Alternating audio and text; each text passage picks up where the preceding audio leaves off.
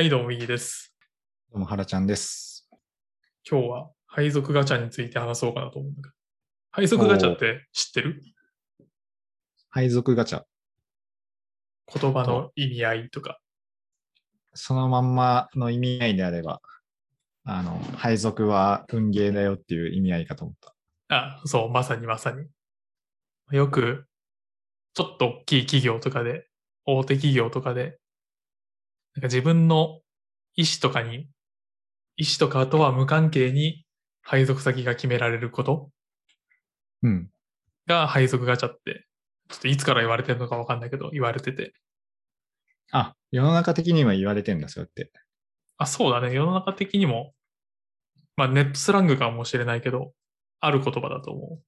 うん。確かにそうかもしれない。う。うん。配属ガチャ、上司ガチャって出てきた。まあ、運で決まるっていうところだよね。まあそれで言ったらもっと根本的なところじゃない？なんか、割と、ね、あんま表現の仕方わかんないけど、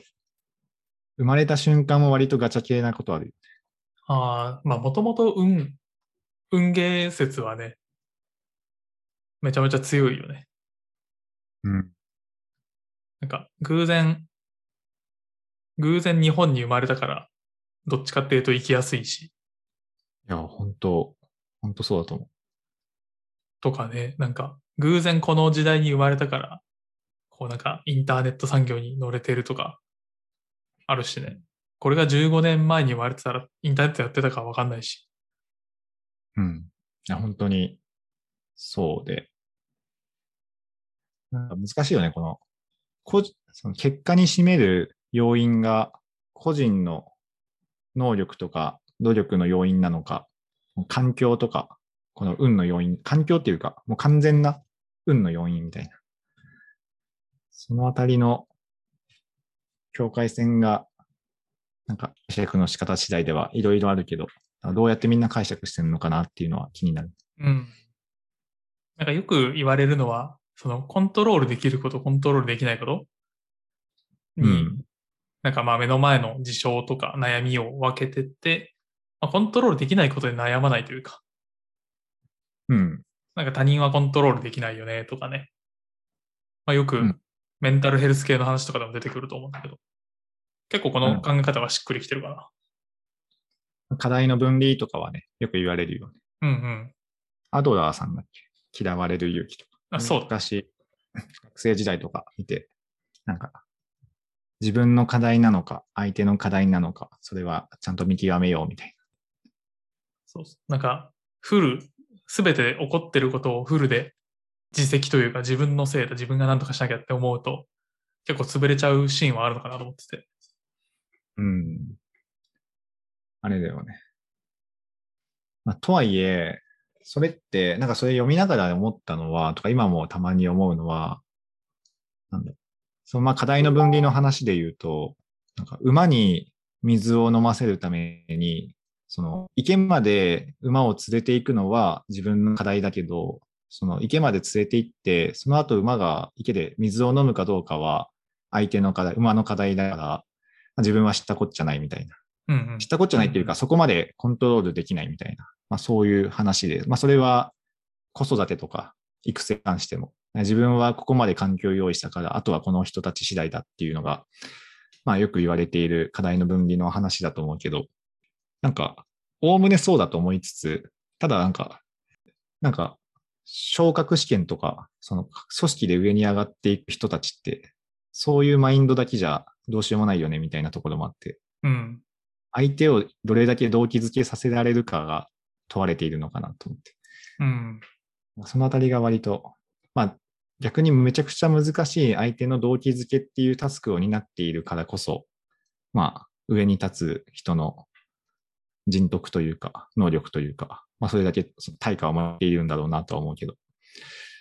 そのあたりはなんかいつも気になってた。いや、なんかそれで言うと、昇格試験とかもさ、なんだろう。我々が受けてるやつとかって、こう、何人かでグループで課題をやって、何人かで面接を受けてみたいな感じじゃないですか。うん。なんかそれも誰と組むかで結構運ゲーだなと思ってて。ああ、そうだね。なんか、ほんとその世代のトップクラスが5人集まったら、5人受かるのかみたいなうん。話だとも思うから、なんかその辺も結構運に左右されてるなって思うんだよね。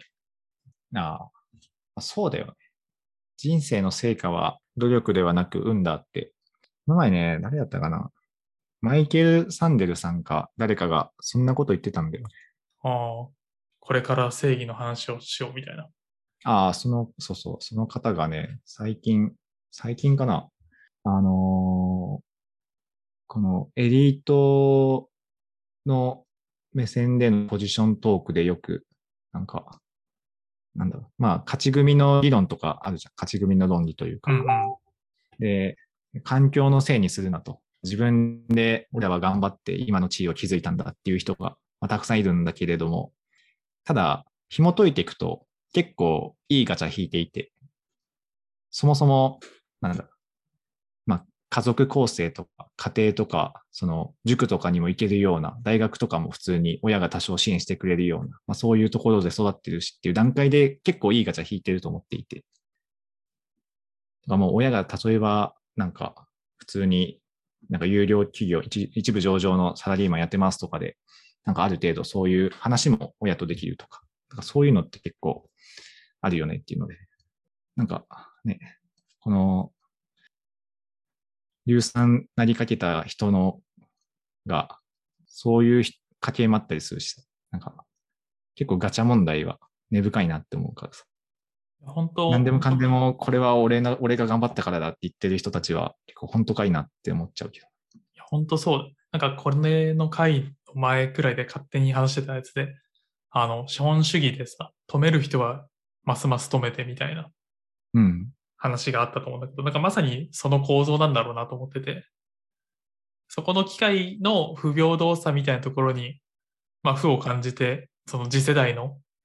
機械をび平等にしようみたいなモチベーションの人は結構いるような気がするけどね。教育事業系の人はそうかなって思うけど。いうん。そうだ。やー、生存バイアスもりもりだよね。いや、生存バイアスもりもりだよ。もう、そもそもさ、我々が触れる情報なんて、生存バイアスで勝った人たちの情報だと思うしさ、その本書い、本書いてる人もある程度生存バイかなり生存バイアスかかってると思っていて、そんなみんなが本書かないそうそうそうそできネットの記事とかっていうのも、ネットの記事になるぐらいの成果を上げた人が100人の中で1人いたから、その人の記事になっていて、その後ろで99人ぐらいが同じぐらい努力したんだけど、同じぐらい才能を持ってたんだけど、運に恵まれなかったっていう人もたくさんいると思うし、まあ、当然その中でなんか、あの、めげずに、もうずっと緻密に努力を重ねて、あの、環境変化にも適応し、あの、前田さんみたいな、ああいう、本当苦難の生活の中で勝ち抜いた人たちも当然いるし、まあ、う。うん。みんながみんなそういう、なんか運ゲーっていうわけではないけど、もちろん努力の影響も大きいけど、なんか客観的に見るとやっぱ運の要素の方が強いよねって思っちゃう。いや、本当にそう思うね。なんか、なんかほぼ運だなと思ってるから、んどっかで気づいたんだよな。高校生かなんか中学生かな？の時に、その自分が生まれた場所が、その東京に対して非常に田舎ですと。おなんか47都道府県の中で当てられない場所みたいな。白地図させないとこ1位とかさ、なんか人口が少ないとかさ、インターネットがないとかさ、言われ続けてたわけでさ。なんうか、その時点でその東京に生まれて育った人に比べると、もう運では勝てねえなって思ったんだよね、確か。ああ。だから、まあ、だけど、チャンスはいくつかあるから、例えば東京にその就職して出ていくとかは全然できるし、うん。選択できることは結構まだまだあるって、なんか希望に燃えてたから、選択肢を増やそうって思って、こう、運を呼び込むことを頑張ろうみたいな思ってたんでね。おー徳を積もうとか、なんかそういう。まあそういう先先生たちに恵まれたっていうのも多分あると思うんだけど、素晴らしい。結構その中心的な考え方の中にあるのは、あの、人事を尽くして天命を待つだね。うん。なんだろうな。努力をしなかったけど、運が巡ってくることは、なんかあんまりないというか、なんか運であることに気づけないんじゃないかなと思ってて、うん。なんか運はいずれ回ってくるから、その時までにきちんと準備をしておくことの方が大事なんじゃないかなっていうのを、なんか部活をしてる時によく思ってたね。ああ、まあスポーツとかね、してるとそう思うよ。確かに。そうそうそ自分は割と、あの、まあ、右ぐらい田舎ではないけど、あの、とはいえ、なんだろう、最寄り駅まで徒歩40分とか、う。はい。そういう場所で、そう、まあ、車が当たり前の世界で育ってたから、まあ、東京とか本当修学旅行で行って、わあ、すげえ東京だ、みたいなこと思ってたけど、あの、逆に、なんだろうな。ここの東京で生まれ育った人たちは、なんか田舎の良さを知らないんだと思って、うん。逆に自分は、なんか、東京はいつでも行けるけど、この田舎での、なんか、この幼少期、そあの、経験できないんだって思ったら、なんか自分の方が、よりいい経験してるなって、ポジティブに捉えてたな。ああ、それ、それは幼少期でそこに至れなかったけど、なんか上京してきた時に、この、なんだろうな、規制がないとかさ、なんかそういうのがないみたいな話はあったりしてたから、なんか経験としては別に、なんだろう、負負の側面はないなって思うし、まあ、最近は結構多拠点とか、まあ U ターンとかも考えようと思った時に、なんか田舎のイメージがさ、うん。なんか本当にコンビニもないレベルの田舎なのか、ちょっと歩けば街がある田舎なのか、まあ地方都市なのかって結構全然レベル感違うけど、多分都会の人ってそこのイメージあんまりつかないんだろうなとか、うん。とかまあそこで生活するイメージつかないんだろうなとかっていうのは話を聞く限り思うから、なんか選択肢が狭くないなとか思うね。うん。そうだね。てか、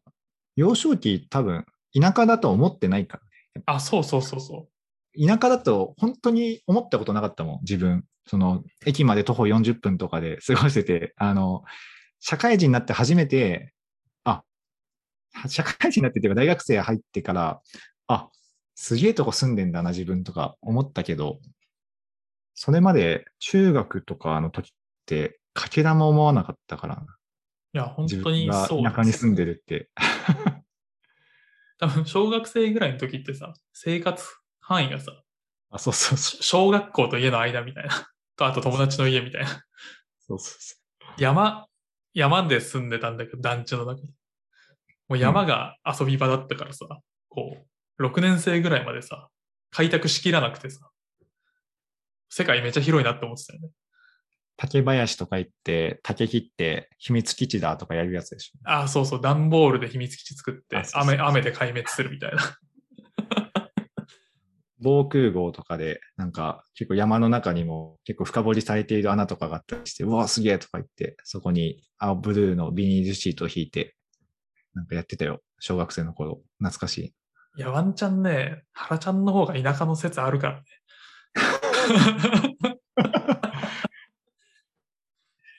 まあ、あのーただ、町としてはね、結構大きな町なんだけどね。ねけの自分の住ん県そうね。広い、広いから、結構、あの、エリアによってはすごい、だ都心部まで出ればかなり、あの、有名企業も立ち並ぶようなところもあったりするんだけど、ちょっと離れちゃうと、本当に、そういう、なんかここどこだっけみたいな。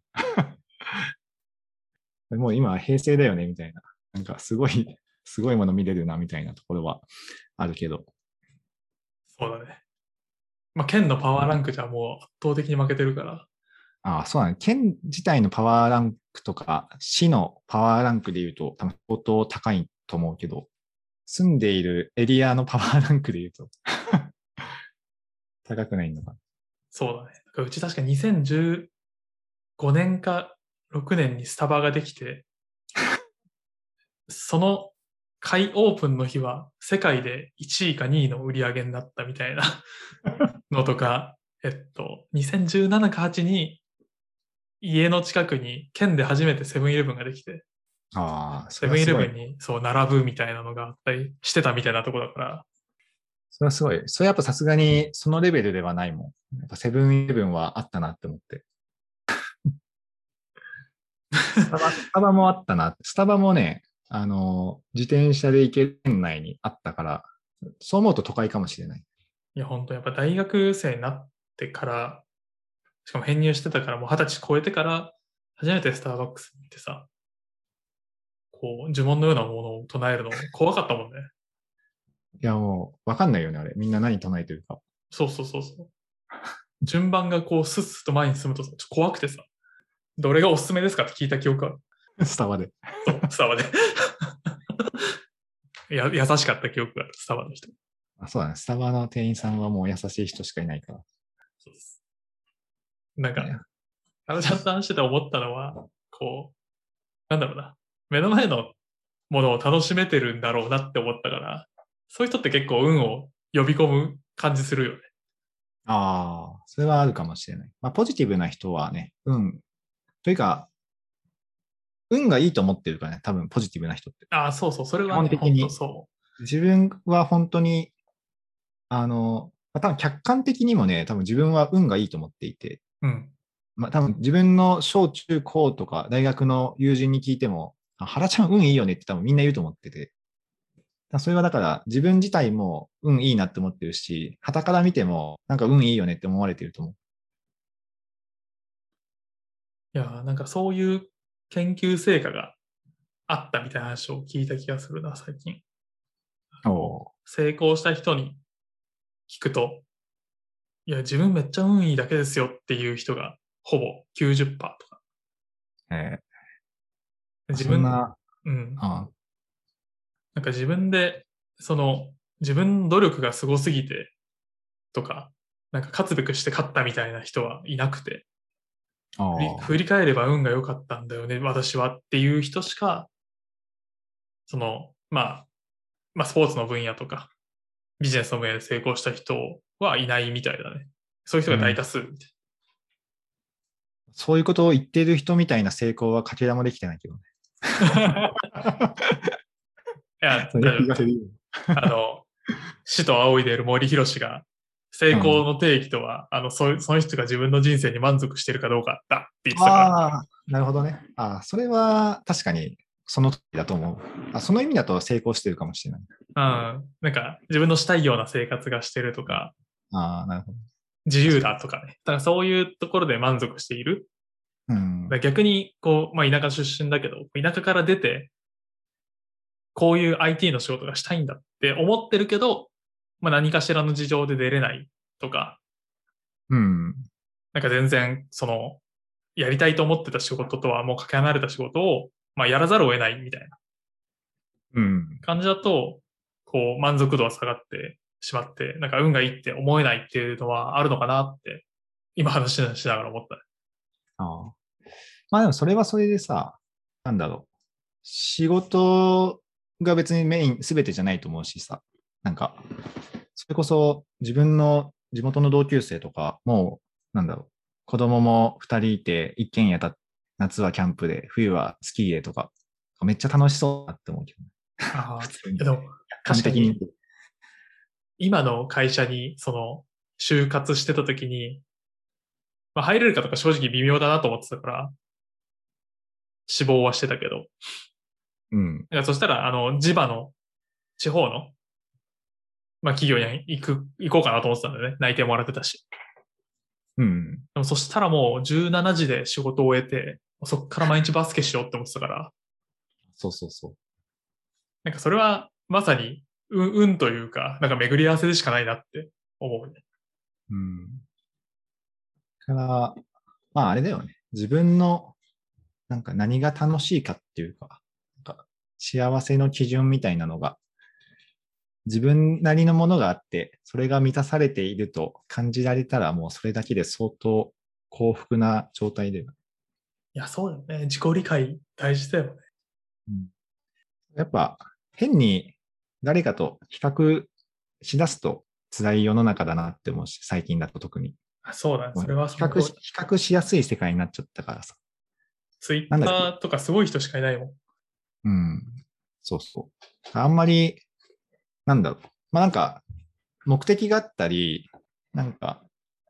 その戦略があって何かやってるなら全然いいと思うけど、淡々と、そのネットですごい人たちを見て、あなんかすごい人たちいっぱいいるな、なんか自分は全然ダメだなって、生産性全然上がんない気がするから。だったらなんか筋トレするか、走るか、バスケするか、なんかダウンタウン見るか、なんかそういうことした方、そういうことに時間使った方がよっぽど幸福度高まるなって思うし。いや、本当その通りだよね。なんか20代は、なんか周りがすごいなとかって思いながら、その焦りをうまく自分の行動につなげれたからいいな、良かったなと思うんだけど、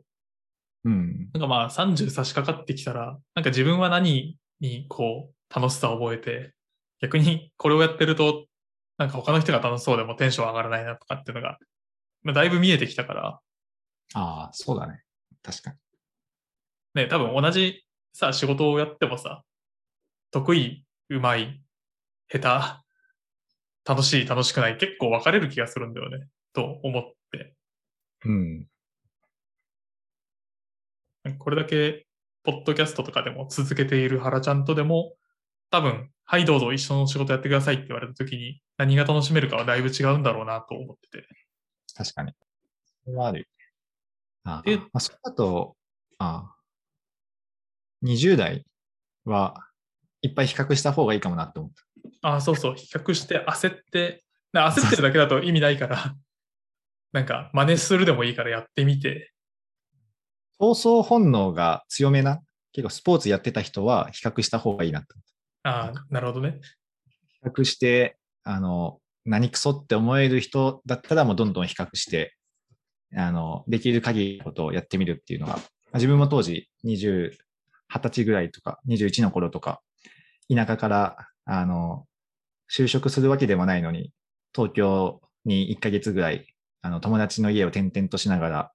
あの、就活してたからさ、ああ、当時もわわかる。イケてるベンチャートップ20とかを片っ端から受けて、で、なんか、20代で起業した人たちを目の当たりにしたり、そこにもう一緒に入ろうとしている同世代を見て絶望するみたいな。なんかなどういう時代、どういう人生を歩んだらこんだけ差が生まれたんだろうって思いながら、あの地元に帰るっていうのをすると。ただまあ、そう、あの、言うても、あの、野球で負けず嫌いなところはあったから、あの、何くそと思って、あの、勉強するモチベーションにはなったから、だそういうタイプはね、どんどん比較した方がいいかなと思うけど。なんか、そのエピソードを聞いてて、すげえ似たことしてんなって思ってさ、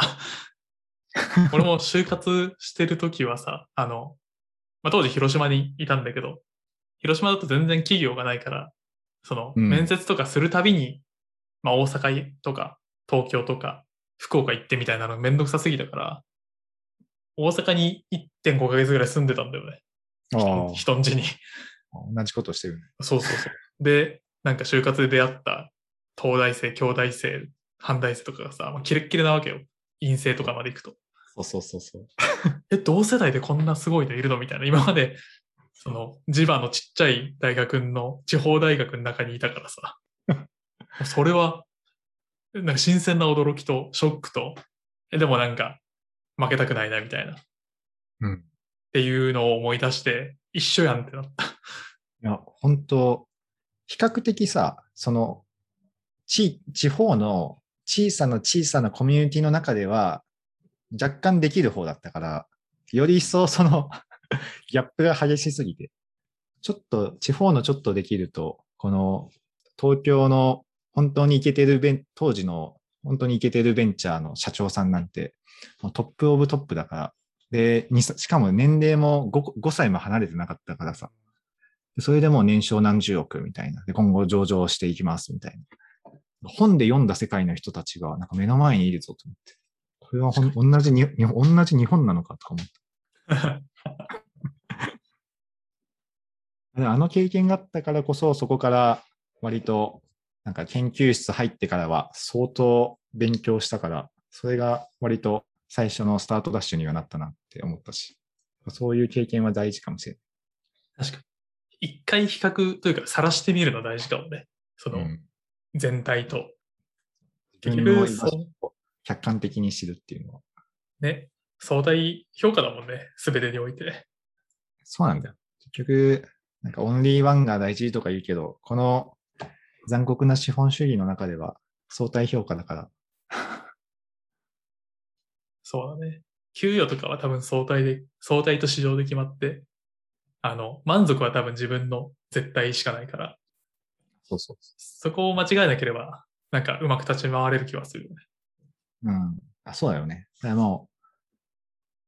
最低限資本主義というか、この社会の仕組みを理解した上で、自分がどういうレベル感で何をしていきたいかっていうのを判断するっていうので、そこの社会の仕組みも何も理解せずに、オンリーワンダーってやってると、30ぐらいの時に、あれみたいな、